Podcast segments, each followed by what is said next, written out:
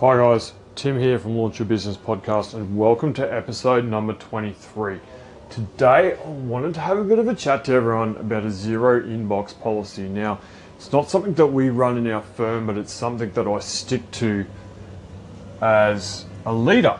Um, so when I started out, under the pump, we're doing massive hours, we've heard this before, but um, I could never clear my inbox, like never, ever, ever. I think I got it down to fifty-five and never get rid of it, and what I found was it started really eating me up. So couldn't get rid of these emails. It doesn't matter how hard I tried, I just could not get to the bottom of them. Um, and now I've sort of got through that, and now I run a zero inbox. So I make sure that every day I get my e- emails and my inbox back down to zero. Now it's a little bit easier for me to do because I can delegate quite a bit of work to my team and other people, but um, some of my team run zero inbox policies as well, but some of my team don't. Now, I guess what I notice is the guys that run zero inboxes in my in my business are the guys who are the most efficient at what they do. You never need to follow them up.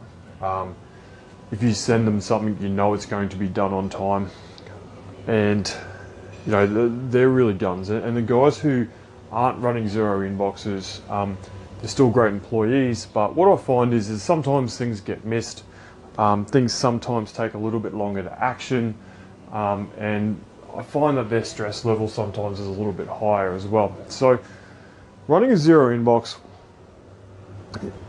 I believe, is a really important thing um, as a leader to be doing every single day. Um, now, how do we get down to zero and how do we keep it down to zero? Okay, so there's a few different myths. Um, there's there's a myth that it's, you know, it's difficult to start a zero inbox and difficult to sort of get it down to zero and keep it down there, yeah? So first way I did it, um, first thing I did was I just come in on a Saturday and I come in early. I turned off my phone, locked myself in my office, and I said to myself, I'm not going to leave until I get all of these emails done and cleared out, and that's what I did. And it was absolutely an amazing sense of achievement when I finally cleared my emails out and got them done, and it pretty much took me all weekend. So we got them done, we got them clean, that's fantastic.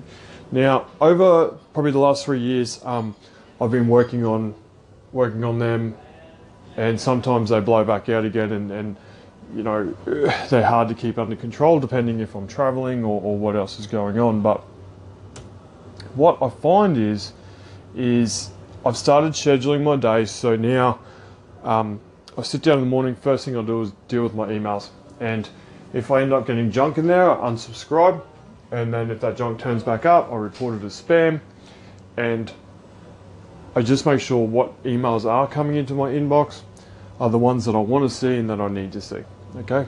So that's number one. Um, anything that you can have directly going to your team, accounts, um, orders, Um, you know, invoicing, anything like that that can go directly to your team rather than you and bypass you, that you can systemize, you need to do it. Um, you need to keep your inbox clean.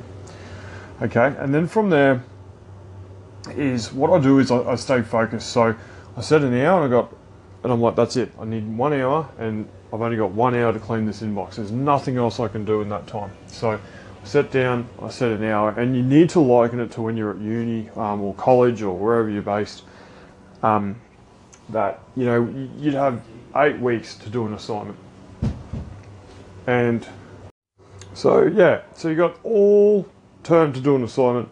You sit on it, you sit on it, you sit on it, you sit on it, and the week it's due, you decide, oh, I'm going to get this done. I'm definitely going to finish this assignment.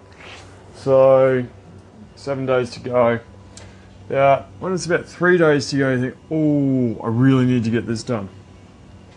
And what happens is you end up leaving it to the last day, and you, remember, you you get it done.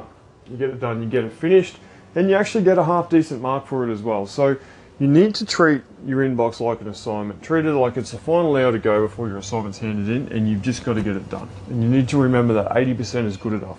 one hundred percent, don't need to worry about it.